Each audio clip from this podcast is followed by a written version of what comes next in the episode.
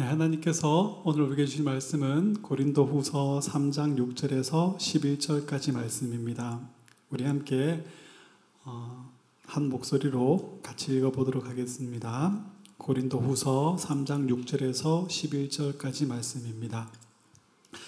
그가 또한 우리를 새 언약의 일꾼 되기에 만족하게 하셨으니 율법 조문으로 하지 아니하고 오직 영으로 함이니 율법 조문은 죽이는 것이요 영은 살리는 것이니라. 돌에 써서 새긴 죽게 하는 율법 조문의 직분도 영광이 있어. 이스라엘 자손들은 모세의 얼굴에 없어질 영광 때문에도 그 얼굴을 주목하지 못하였거든. 하물며 영의 직분은 더욱 영광이 있지 아니하겠느냐? 정죄의 직분도 영광이 있은즉 의의 직분은 영광이 더욱 넘치리라 영광 되었던 것이 더 큰 영광으로 말미암아 이에 영광될 것이 없으나 없어질 것도 영광으로 말미암은즉 길이 있을 것은 더욱 영광 가운데 있느니라 아멘. 고린도후서 여덟 번째 시간입니다. 비교할 수 없는 새 언약의 영광이라는 제목으로 하나님의 말씀을 전하겠습니다. 바울이 고린도 교회를 방문할 계획을 세웠지만 가지 못했습니다. 이것을 빌미로 고린도 교회의 어떤 사람들은 바울이 신실하지 못하다, 바울이 신중하지 못하다라고 비난을 했습니다. 바울이 전한 복음, 즉 오직 믿음으로만 구원을 얻는다는 것에 대해서 반감을 품었던 예루살렘으로부터 왔던 율법주의자들은 자신들의 추천서를 보여주면서 추천서가 없는 바울은 교회에 인정을 받지 못한 자다라고 말했습니다. 이렇게 고린도 교회 안에 가만히 들어왔던 거짓 교사들은 바울의 사도성을 의심하게 만들었습니다. 바울의 사도성을 의심하게 된 성도들은 바울이 전한 복음에 대해서도 의심하게 되었습니다. 복음에 대한 의심은 믿음이 아니라 율법을 지켜야 구원을 얻는다 주장하는 율법주의자들, 그리고 믿음과 함께 율법도 지켜야 한다라고 주장하는 반율법주의자들의 주장을 받아들이게 하였습니다. 여기서 반율법주의는 유대주의를 반대한다라는 말이 아니라 율법주의를 반대한다라는 말이 아니라 반은 복음, 반은 율법 이렇게 혼합시켜 놓은 것을 말합니다. 바울은 고린도 교회가 이러한 거짓 교사들의 가르침에서 벗어나서 순전한 말씀 위에 서게 하기 위해서 다시 편지를 썼습니다.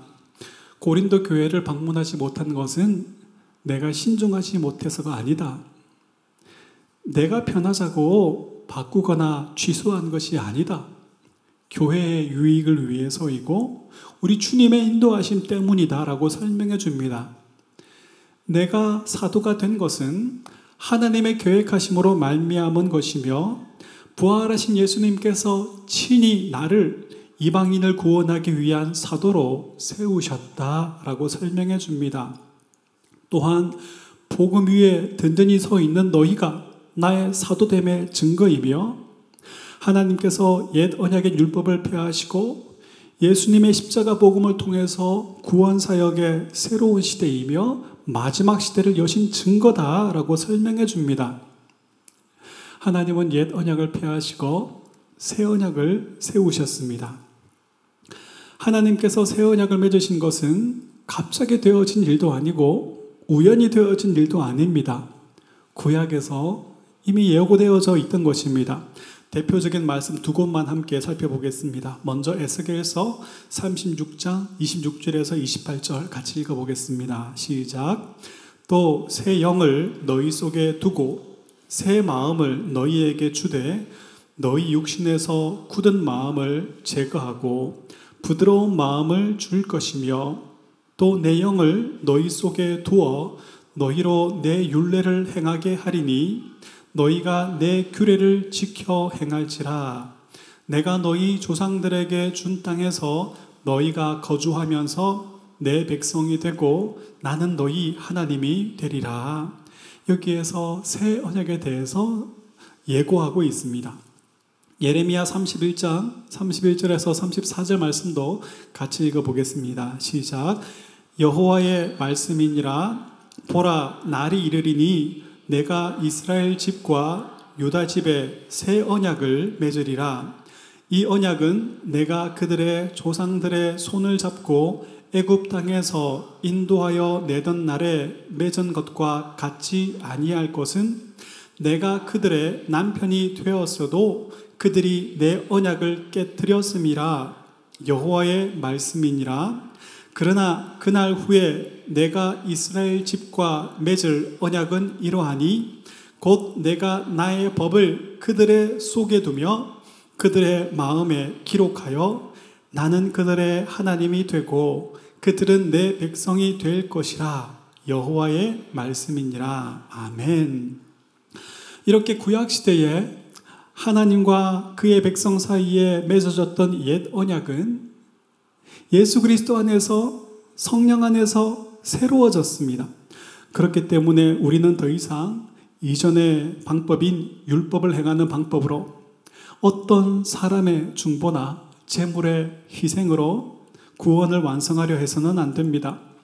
우리의 의, 우리의 열심과 노력을 가지고 하나님께 의롭다 여김을 받으려 해서는 안 됩니다. 오늘 말씀을 통해서 이러한 내용들을 좀 더 깊이 생각해 보겠습니다. 하나님께서 율법을 폐하시고 복음을 주신 이유가 무엇입니까? 율법은 죽이는 것이고 영은 살리는 것이기 때문입니다. 다시 한번 6절을 같이 읽어 보겠습니다. 시작. 그가 또한 우리를 새 언약의 일꾼 되기에 만족하게 하셨으니 율법 조문으로 하지 아니하고 오직 영으로 함이니 율법 조문은 죽이는 것이요 영은 살리는 것이니라 아멘. 바울은 하나님께서 자신을 그리고 복음을 전하는 자들을 새 언약의 일꾼으로 세우셨다라고 말합니다. 새 언약이 있다라는 말은 옛 언약이 있다는 것이죠.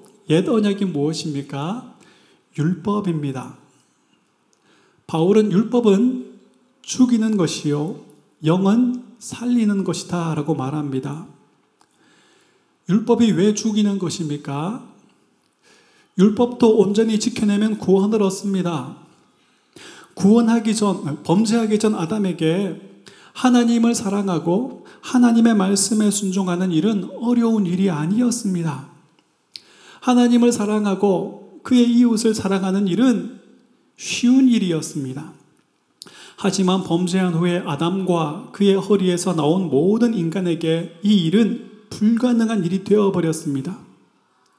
누구도 율법을 온전히 지켜내는 방법으로는 하나님께 의롭다 여김을 받을 수가 없습니다. 그래서 율법은 죽이는 것입니다. 바울은 영은 살리는 것이라고 말합니다. 새 언약을, 복음을 왜 영, 성령으로 표현했을까요? 복음을 듣고 자신의 불의함과 무능함을 알고 예수님의 의를 전적으로 의지하게 되는 것은 오직 성령님을 통해서만 되는 일이기 때문입니다. 구원에 이르는 회개와 믿음은 우리가 만들어내는 것이 아니라 성령님께서 복음을 통해 만들어내시는 것입니다. 그래서 우리는 우리가 얻은 구원에 대해서 자랑할 것이 없다 말하는 거예요.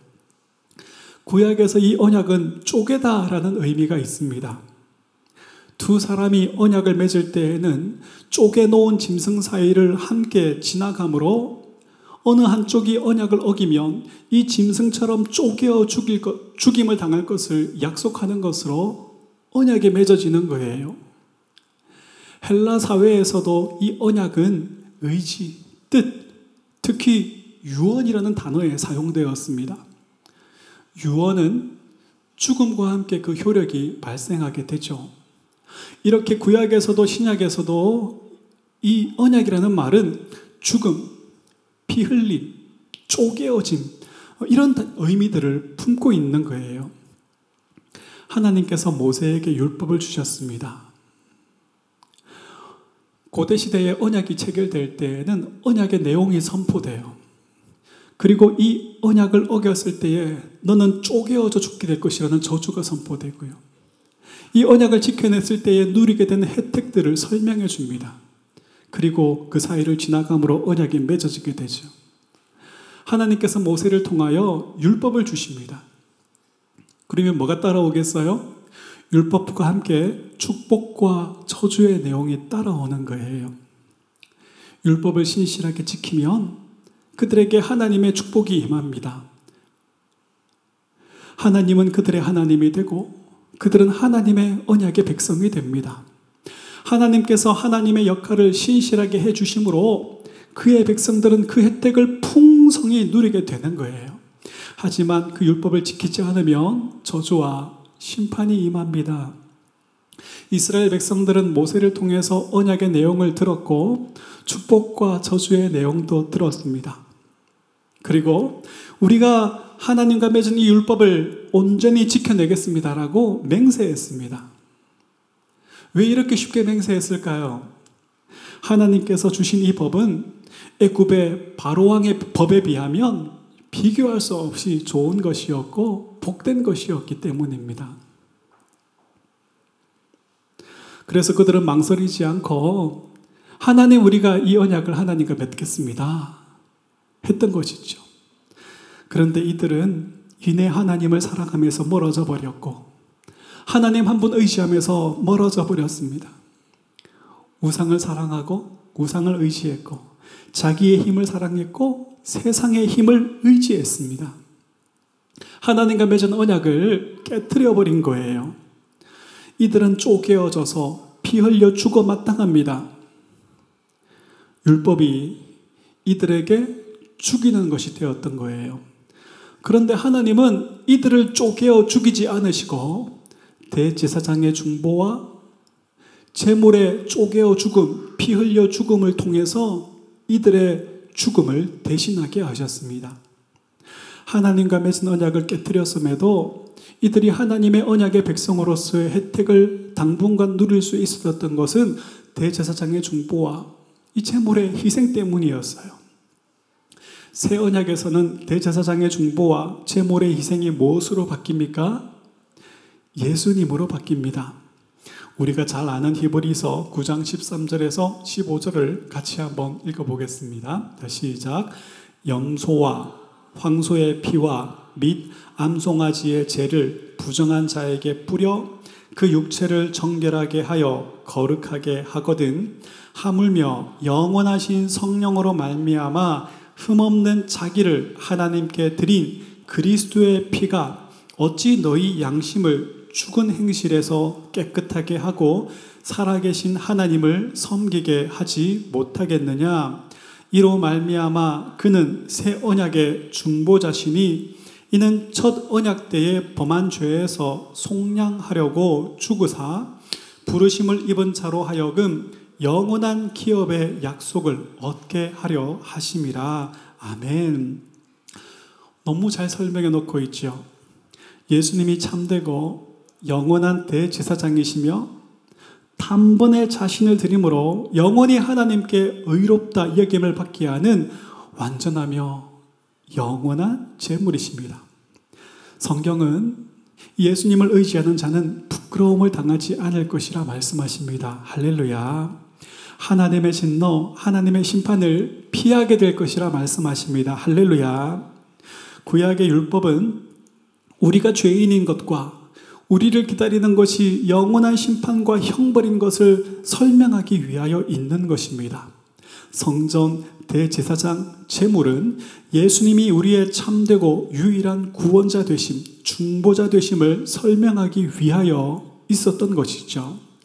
옛 언약의 백성들이 재단 위에서 피 흘리고 쪼개어져서 완전히 불타버리는 재물을 보면서 하나님과 맺은 언약을 지키는 일에 신실하지 못했던 자신들의 모습을 보아야 했던 것처럼 새 언약의 백성들은 십자가에 달려 돌아가신 예수님을 보면서 하나님의 말씀에 온전히 순종할 능력을 잃어버렸고 하나님과 원수되어 하나님의 심판을 받아 마땅한 우리의 모습을 보아야 하는 거예요. 언약의 백성들이 짐승의 피 흘림으로 자신들의 죽음을 대신하게 하신 그 하나님께 감사했던 것처럼 새 언약의 백성인 우리는 예수님의 피 흘리심으로 우리를 향한 심판을 대시하신 그 하나님께 감사해야 하는 것이죠. 자기의 의를 의지하느라 예수님의 의를 의지하지 못하게 만드는 율법, 자기 자랑에 빠져서 예수님을 즐거워하며 높이지 못하게 만드는 율법, 이 세상 마지막 날 하나님의 심판대 앞에서 율법으로 정죄받고 판단받고 심판받아 영원한 사망에 던져지게 만드는 그 율법을 의지하지 않고 우리를 살리는 복음을 의지하여 우리 예수 그리스도의 의를 의지하여 하나님 우리 아버지가 되시고 우리는 그분의 자녀이며 기르시는 양으로 살아가는 새 생명 교회 모든 성도님을 되시기를 축복합니다. 둘째로 하나님께서 율법의 종들이 아니라 복음의 종들을 통해서 구원 역사를 완성해내는 이유가 무엇입니까? 율법을 가르치고 전하는 것보다 복음을 가르치고 전하는 것이 더 나은 직분이기 때문입니다. 6절에서 바울은 자신을 새 언약의 일꾼으로 소개합니다. 그리고 7절과 8절에서 옛 언약의 일꾼의 대표로 모세를 소개합니다. 7절과 8절을 같이 한번 보겠습니다. 시작. 돌에 써서 새긴 죽게 하는 율법 조문의 직분도 영광이 있어 이스라엘 자손들은 모세의 얼굴에 없어질 영광 때문에도 그 얼굴을 주목하지 못하였거든 하물며 영의 직분은 더욱 영광이 있지 아니하겠느냐 아멘. 모세는 유대인들에게 이스라엘 민족에게 가장 존경받는 인물이었습니다. 하나님의 종으로서 이스라엘을 출애굽시켰던 사람이죠. 하나님께서 그 온유함이 땅 위에 있는 모든 사람보다 크다 인정하신 사람입니다. 또한 하나님께서 나의 친구다라고 불렀던 사람입니다. 그러나 이런 인물이라도 새 언약의 일꾼에는 미치지 못한다라고 말을 합니다. 이스라엘 민족이 애굽에서 탈출하고 시내산에 이르렀을 때 하나님은 이들과 언약을 맺으시기 위해서 모세를 산 위로 부르십니다. 시내산은 하나님의 임재로 빽빽한 구름과 천둥과 번개와 나팔 소리로 가득합니다. 40일을 하나님의 임재 가운데 머물다 내려온 모세의 피부는 신비한 빛을 냈습니다. 그러나 그 빛은 영원한 것이 아닙니다. 며칠 후면 사라질 것입니다. 그래서 모세는 사람들이 자기의 얼굴을 주목하지 못하도록 자기가 받아온 이 하나님의 말씀에만 주목하도록 수건으로 자기의 얼굴을 가렸던 것이죠. 율법을 받고 율법을 지키도록 가르쳤던 모세의 직분은 중요하고 영광스러운 것이었습니다. 하지만 그가 가르친 율법 그 자체로는 우리를 구원에 이르게 하지 못합니다. 우리가 죄인이며 율법의 어느 것 하나도 온전히 지켜낼 수 없는 무능한 자라는 것만 알게 해줄 뿐이죠. 이에 비해서 복음은 우리가 하나님께 의롭다 여김을 받는 방법, 즉 분명한 구원의 방법을 알려줍니다. 율법을 가르치는 일도 중요하지만 복음을 가르치는 일은 훨씬 더 영광스러운 일입니다. 그래서 하나님은 옛 언약을 폐하시고 새 언약을 세우셨고 율법을 가르치는 옛 언약의 일꾼들이 아니라 이제는 복음을 전하는 새 언약의 일꾼들을 사용하셔서 구원 계획을 완성해 내시는 것이죠. 부활하신 예수님은 약속하신 대로 성령님을 보내주셨습니다. 성령님은 사도들이 전한 그 복음 위에 교회를 세우셨습니다.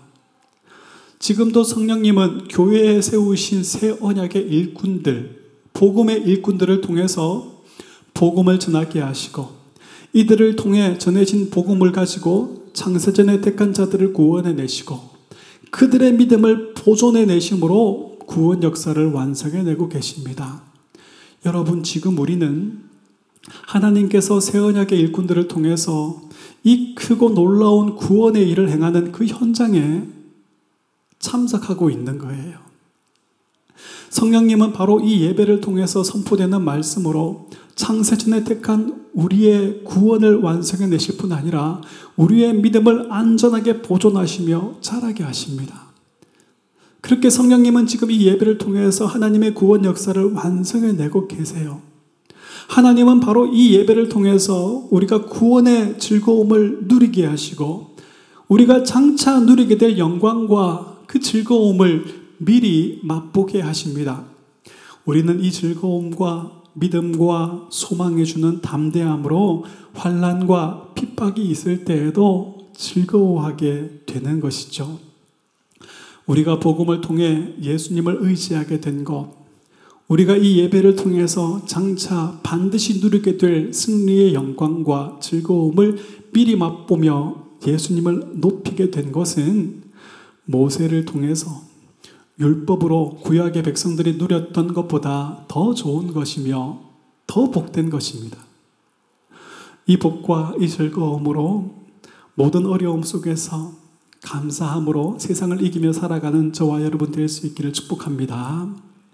셋째로 하나님 율법을 폐하시고 복음을 주신 이유는 율법의 영광은 작은 것이고 새 언약의 영광, 복음의 영광은 비교할 수 없이 큰 것이기 때문입니다. 9절에서 11절 말씀을 같이 한번 읽어보겠습니다. 시작. 정죄의 직분도 영광이 있은즉 의의 직분은 영광이 더욱 넘치리라. 영광 되었던 것이 더 큰 영광으로 말미암아 이에 영광 될 것이 없나 없으나 없어질 것도 영광으로 말미암았은즉 길이 있을 것은 더욱 영광 가운데 있느니라. 아멘. 오늘 본문은 율법을 옛 언약으로 복음을 새 언약으로 표현합니다. 여기서 사용된 새로운이라는 의미의 단어는 카이네스입니다. 일반적으로 새로운 것을 표현할 때는 네오스라는 단어를 사용합니다. 네오스와 카이네스의 차이점은 네오스는 그냥 흘러가는 시간 속에서 더 뒤에 나온 것, 그러한 새 것을 의미하는 것이지만 카이네스는 질적으로 차원이 완전히 달라진 것을 포함하고 있는 그런 단어입니다. 바울이 본문에서 네오스가 아니라 카이네스라는 단어를 선택한 것은 옛 언약에 비해서 새 언약은 시간상으로 더 새로운 것일 뿐 아니라 내용에 있어서도 질적인 면에 있어서도 우월하고 탁월하다라는 것을 강조하기 위함입니다.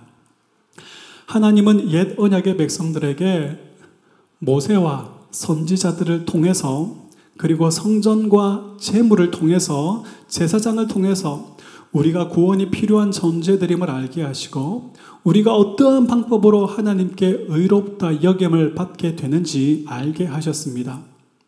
하지만 마지막 날에는 아들을 통하여 이러한 것들을 알게 하셨습니다. 히브리서 1장 1절에서 3절까지의 말씀을 같이 한번 읽어보겠습니다. 시작. 옛적의 선지자들을 통하여 여러 부분과 여러 모양으로 우리 조상들에게 말씀하신 하나님이 이 모든 날 마지막에는 아들을 통하여 우리에게 말씀하셨으니 이 아들을 만유의 상속자로 세우시고 또 그로 말미암아 모든 세계를 지으셨느니라. 이는 하나님의 영광의 광채시요 그 본체의 형상이시라. 그의 능력의 말씀으로 만물을 붙드시며 죄를 정결하게 하는 일을 하시고 높은 곳에 계신 지극히 크신 이의 우편에 앉으셨느니라. 아멘 오래되어서 고장난 냉장고와 세탁기를 이제 최신형 모델로 바꿀 때 어떻게 합니까? 새 것을 가지고 오고 옛 것은 그냥 가져가게 하죠. 미련 없이 버립니다. 더 이상 작동되지 않는 것 놔둬봐야 자리만 차지하기 때문이죠. 마찬가지로 모세와 선지자들을 통하여 성전과 제사장과 제물을 통하여 알려주시는 것보다 아들을 통해 복음을 통해 성령님을 통해 알게 해주시는 것이 비교할 수 없이 좋은 것이며 비교할 수 없이 영광스러운 것입니다. 우리는 다시 이전으로 돌아갈 필요가 없습니다.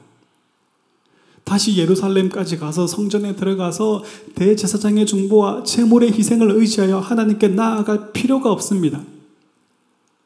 자기 의를 잔뜩 쌓아가지고 하나님께 나아갈 필요가 없습니다.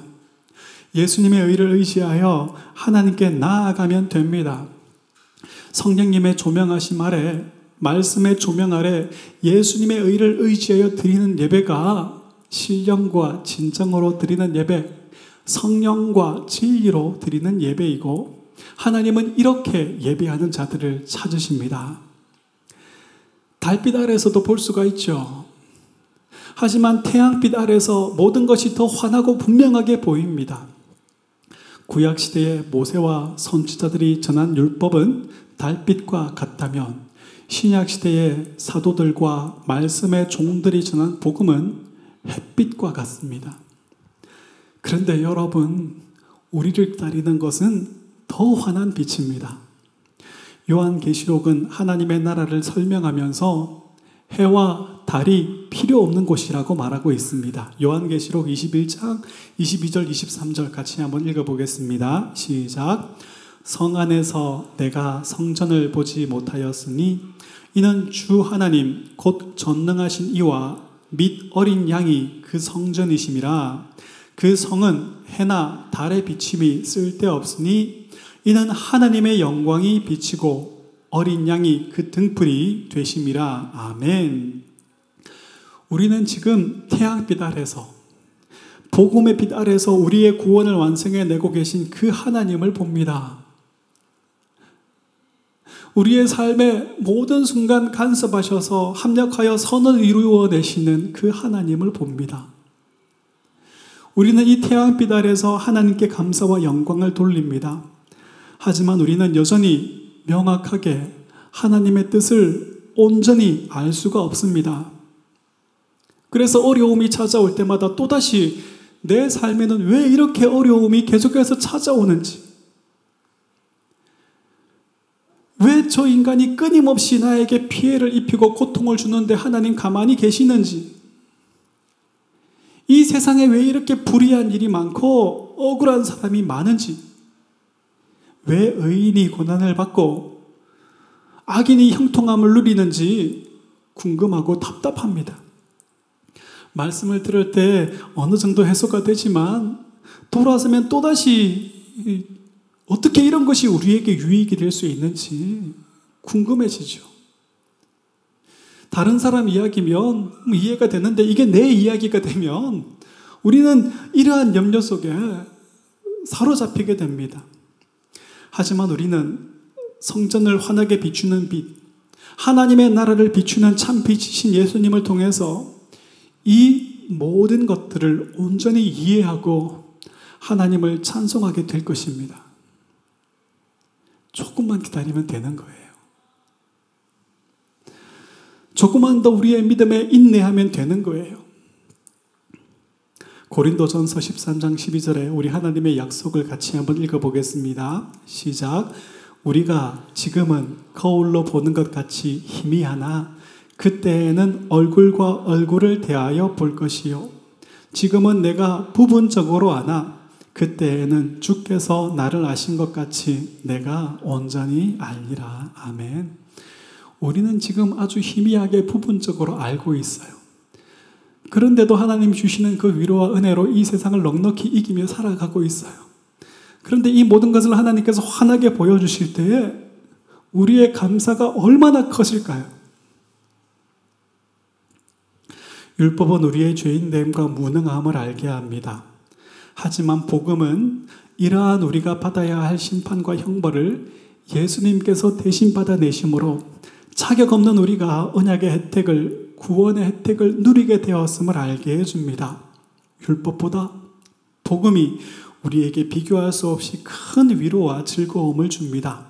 율법보다 복음이 우리를 더 강하게 만들고, 더 인내하게 만들고, 더 담대하게 만들고, 더 모든 일에 감사하게 만듭니다.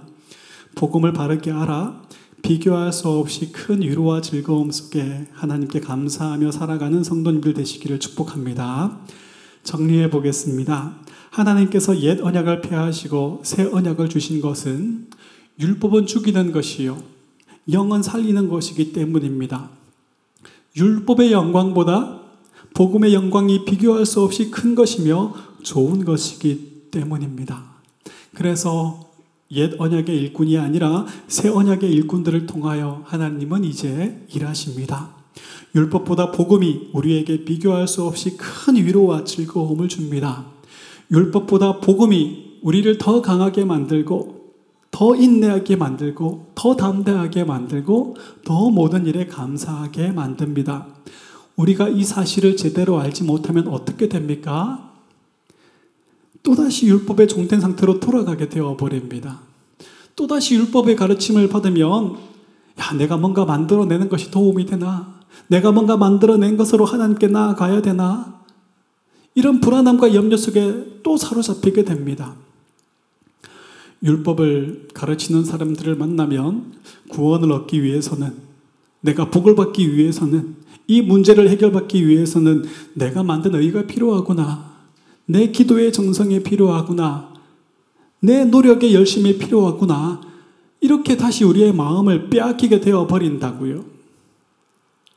우리가 복음을 더 나은 것을 바르게 알지 못하면 목사가 자꾸만 원하게 되는 것이 무엇입니까? 모세처럼 얼굴에서 신비한 빛이 나는 거예요.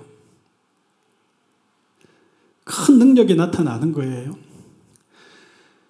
설교할 때 이 목사의 얼굴에서 신비한 빛이 나타나서 모든 사람들이 두려움과 경외감으로 가득 차게 된다면 목사가 얼마나 좋고 편하겠습니까?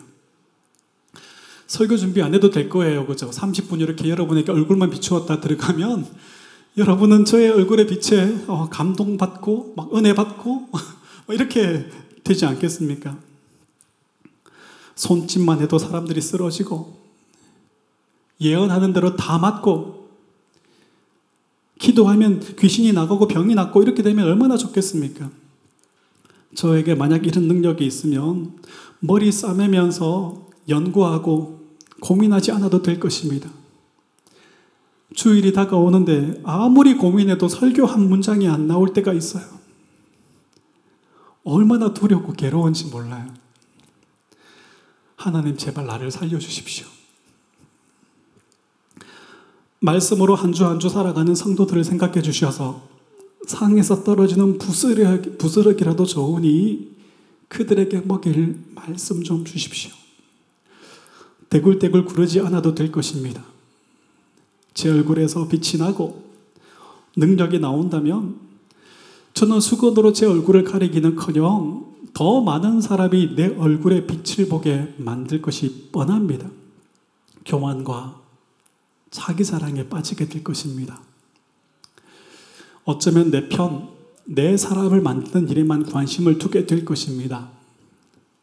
선배 목사들의, 목사님들에게 가장 많이 듣는 충고가 확실한 자기 편을 만들어야 한다는 거예요. 어떤 교회는 제자 훈련을 받은 사람과 제자 훈련을 받지 않은 사람으로 명확하게 구분이 되죠.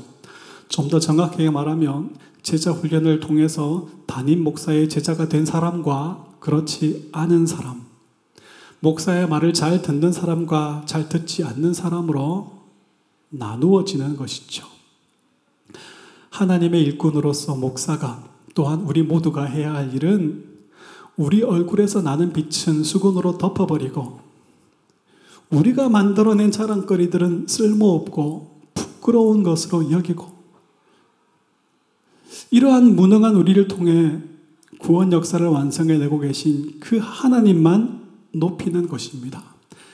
그 하나님만 바라보게 하고 그 하나님께만 영광 돌리는 것입니다. 뚜렷한 은사와 능력이 없어도 묵묵히 이 일을 감당해내는 것이 더 가치 있고 더 복된 것입니다. 목사인 제가 얼굴에서 빛이 났던 것이 부럽고 구약의 선지자들이 큰 능력으로 하나님의 말씀을 전했던 것이 부럽습니다. 성도인 여러분은 무엇이 부럽습니까? 매일 만나와 매출하기로 하나님의 그 기적적인 어, 인도하심과 보호하심을 경험한 것이 부럽지 않습니까? 요셉이나 아브라함이 누렸던 그 성공과 형통, 부유함이 부럽지 않습니까? 우리는 큰 은사가 있고 큰 기적을 체험한 사람의 신앙이 좋은 것으로 생각합니다. 잘 되고 성공하면 하나님 복 주신 것이고 그것으로 하나님 영광 받으실 것이라 생각합니다. 그래서 끊임없이 나에게 뭔가 주시면 내가 성공하면 하나님께 영광을 돌리겠습니다. 라는 것으로 우리는 하나님께 나아가게 되죠. 사람들의 관심이 여기 머물러 있으니 목사들은 예화와 간증을 이용해서 누가 열심히 봉사하고 목사 말을 잘 들어서 복을 받았다라고 말해줍니다. 대표적으로 록펠러가 11조를 이렇게 했더니 이렇게 부자가 되었다라고 말해주죠. 설교의 내용이 여러분도 이들처럼 목사의 말을 잘 듣고 하나님께 정성을 보이면 원하는 것을 얻게 됩니다. 라는 것이죠. 그런데 여러분 이것이 복음입니까? 자기가 만들어낸 열심을 가지고 자기가 만들어낸 뭔가를 가지고 이 세상의 형통과 성공, 소원 성취를 비는 것이 신앙생활입니까? 이것은 자기를 부인하고 십자가를 지고 예수님을 쫓는 것이 아닙니다. 반대입니다. 십자가를 버리고 세상의 영광을 쫓는 것이죠. 여러분, 이 세상의 성공, 이 세상의 영광은 마귀가 예수님을 미혹할 때 사용했던 미끼입니다. 예수님께서 하나님의 아들로서의 사역을 시작하실 때 먼저 광야에서 40일 동안 금식을 하십니다. 구약의 이스라엘 백성들이 40년 동안 광야 생활했던 것을 몸소 재현해 내시는 것이죠. 그때 사단이 찾아와서 예수님을 미혹합니다. 나에게 절하면 이 세상의 모든 영광을 너에게 주겠다. 이 세상에 속한 영광은 마귀가 얼마든지 줄 수 있는 것입니다. 광야의 이스라엘 백성들은 이 유혹에 실패해 버렸습니다. 넘어가 버렸습니다. 그러나 예수님은 이 영광을 거절하셨습니다. 멸시와 조롱을 받고 저주받은 자처럼 나무에 달려 죽는 길을 택하셨습니다. 지금 이 세상에서 누릴 영광보다 장차 누릴 영광을 더 큰 복으로 여기셨던 것이죠. 이 세상의 왕이 되어 이 세상의 보좌에 앉는 것보다 하나님 우편에 앉는 것을 더 좋아하셨습니다. 무엇이든 내 마음대로 되는 것보다 죽기까지 순종함으로 하나님 아버지의 이름이 높음을 받는 것, 하나님 아버지의 뜻이 이루어지는 것을 더 큰 즐거움으로 여겼던 것이죠. 복음을 알게 되었고, 이제 예수님처럼 십자가를 지고 주님을 쫓게 된 성도된 우리는 이 세상에서 이룬 성공이나 이 세상에서 누리고 있는 형통과 상관없이 우리가 영원한 심판과 형벌에서 건져진 복된 자들임을 압니다. 우리를 기다리는 영원한 생명과 영원한 즐거움을 압니다. 그래서 이 세상에서 모든 것이 내 마음대로 되는 것보다 하나님의 이름이 높임을 받으시고 하나님의 뜻이 이루어지는 것을 더 큰 즐거움으로 여기게 되죠. 이 세상에서 만나는 수많은 어려움과 고통의 순간 속에서도 하나님 선하신 분이시며 그 선하신 뜻을 이루어가고 계심을 굳게 믿고 인내하고 감사하고 담대하며 살아가게 됩니다. 성령님 우리 속에 영원히 계시며 말씀으로 바로 이 일을 하고 계신 거예요. 우리는 구약의 모세나 선지자들, 성도들을 부러워하지만 사실은 그들이 우리를 얼마나 부러워하는지 몰라요. 그들에게는 복음이 지금 우리에게처럼 환하게 분명하게 전해지지 않았기 때문입니다. 성령님께서 함께 머물러 계시며 말씀으로 늘 위로하시고 힘 주시는 것을 누려보지도 못했기 때문이에요. 저 멀리 임해, 성전에 임해 계신 하나님만 보았을 뿐이죠. 구약의 성도들은 우리가 지금 누리고 있는 이 즐거움과 소망, 담대함을 우리처럼 이렇게 풍성하게 누릴 수가 없었어요. 그래서 우리는 더 유익하고 더 좋은 그런 은혜의 순간을 살아가게 되죠. 사단에게 속아서 잠시 있다 사라질 얼굴빛, 잠시 누리다가 잃어버리게 될 이 세상의 영광과 즐거움을 쫓아 살지 않고 예수님처럼 성령님의 충만하심 속에서 하나님의 이름, 하나님의 뜻, 하나님의 나라, 하나님의 영광을 위하여 살아가면서 우리의 구원의 하나님을 즐거워하고 높이는 새생명교회 모든 성도님들 되시기를 주님 이름으로 축복합니다. 말씀을 맺겠습니다. 바울이 전한 새 언약, 즉 복음은 2000년 동안 교회를 통하여 전해졌습니다. 새 언약의 시대가 열린 지 2000년이 지났습니다. 그런데 아직도 여전히 율법주의의 가르침, 복음과 율법이 섞여 있는 반율법주의의 가르침이 교회 안에 많이 있습니다. 수많은 사람들이 지금도 우리의 의, 우리의 열심, 우리의 정성이 구원에 있어서 꼭 필요한 것이다. 우리의 의, 우리의 열심, 우리의 정성을 가지고 하나님께 나아가면 복을 받고 문제를 해결받는다라고 말합니다. 자주 말씀드리는 거지만 사람들은 자기 의가 부정당하는 것을 견디지 못해요. 사람들은 하나님의 은혜에 자신의 행함을 보태면, 자신의 의를 보태면 그것이 더 완전해지는 것처럼 생각하지만 사실은 하나님의 은혜에 내 것을 뭔가 더하면 그것은 하나님의 은혜를 불완전한 것으로 만드는 거예요. 예수님을 믿고 예수님을 의시함으로 새롭게 된다라는 새 언약을 거절하는 것이 됩니다. 다시 율법의 종이 되는 것이고 다시 사단의 종이 되었던 대로 돌아가는 것입니다. 복음의 율법을 복음의 우리의 행함을 더하라는 가르침은 종교적인 영어와 하나님의 이름이 들어 있어도 다른 복음일 뿐입니다. 가짜 복음일 뿐이에요. 하나님 율법을 피하시고 복음을 주셨습니다. 율법은 죽이는 것이요 영은 살리는 것입니다. 율법의 영광은 작은 것이고 복음의 영광은 비교할 수 없이 큰 것입니다. 그래서 이제는 옛 언약의 일꾼들, 율법의 일꾼들이 아니라 새 언약의 일꾼들, 복음의 일꾼들을 통해서 하나님은 구원 계획을 완성해 내십니다. 더 좋고 더 영광스러운 것이 우리에게 주어졌고 우리에게 약속되어졌습니다.